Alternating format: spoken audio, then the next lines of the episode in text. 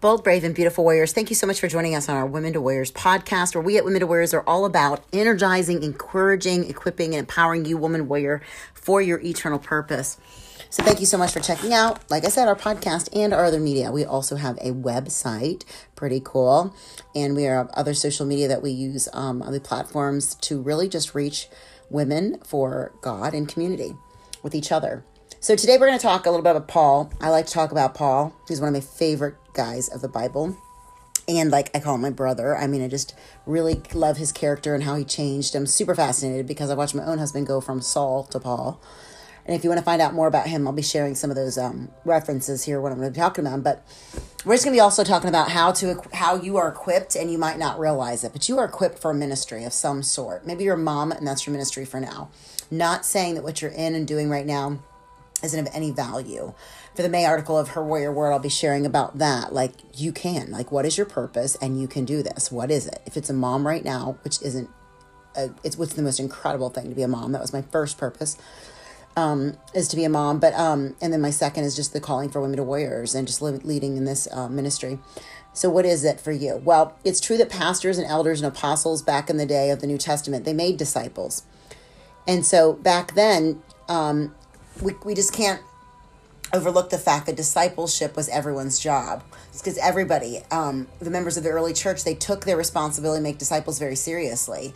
And the church wasn't a corporation. There was no CEO. It was just basically a church with bodies that of people that functioned properly, and every member of the body was basically playing a, a, an important part. And then there's Paul, and he saw the church as a community of redeemed people in which every person is actively involved doing the work for the ministry. The pastor isn't the minister. Well, I mean, the ways that we think of the pastor as a minister, he is the equiper, and every member of the church is the minister. So we are those ministers, those disciples, those feet and hands for Jesus. But the implications are huge. Don't think of this as merely a theological issue. You need to see yourself in this passage because Paul said that our job is to do the work of the ministry. Jesus commanded you to make disciples too. And most Christians can give a number of reasons why they can or they should not disciple other people. And that's sharing with other people about your faith and how your warrior journey has been. And that's what we're considering this. I mean, feel I don't have a lot to share, they might feel, or I've got too much on my plate right now. I can't invest anything. I don't have a story. I had a friend that said that, and I'm like, wow, God gave her a story like a year later. It was it was I mean, what I would consider a story, but I thought she always had a story, but he definitely gave her a, a new additive to her story. Or maybe you're going to say, I don't know enough, or maybe when, maybe when I get my life in order, that's when, that's when I'll, that's when I'll share. Well, these are just excuses, okay? You have the disease of excutitis. We can't have that disease because Jesus' commands don't come with that exception clause or the disease of excutitis. He doesn't tell us to follow, maybe unless we're busy. Don't worry about it. He doesn't call us to love our neighbors, and maybe if we don't, if we feel like it. And then there's, there's Luke or I'm sorry, Luke 9, 57 through 62. Read that. There's several individuals individuals who have that excutitis disease. They couldn't follow Jesus at the time that Jesus asked them to follow. And find out how he responded to them. I don't want a response like that. So God made you bold, brave, and beautiful warrior the way that you are. He provided, He's equipped you, and He's going to continue to provide and equip you with everything that you need to accomplish everything that you need to accomplish. He commands you to look at people around you and make them disciples too. Make them sister warriors in your fold. Obviously, only God can change people's hearts and minds and make them become the followers for Him, of course, right? We know that. But we're going to continue to pray. We're going to continue to believe. We're going to continue to ask God to open up their hearts and minds to be followers for Him.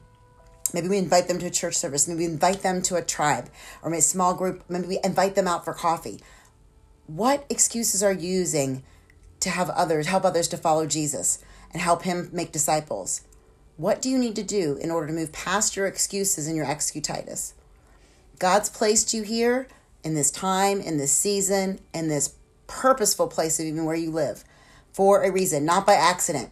The Great Commission calls to every type of person, to those inside of the church as well as those outside of the church, to those that are like us, these bold, brave, beautiful warriors that we are, we are these billboards for Jesus. And everyone needs to understand who Jesus is and what it means to follow him.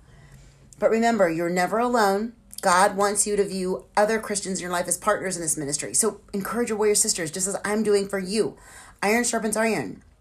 God has not called you to be alone in any kind of isolation.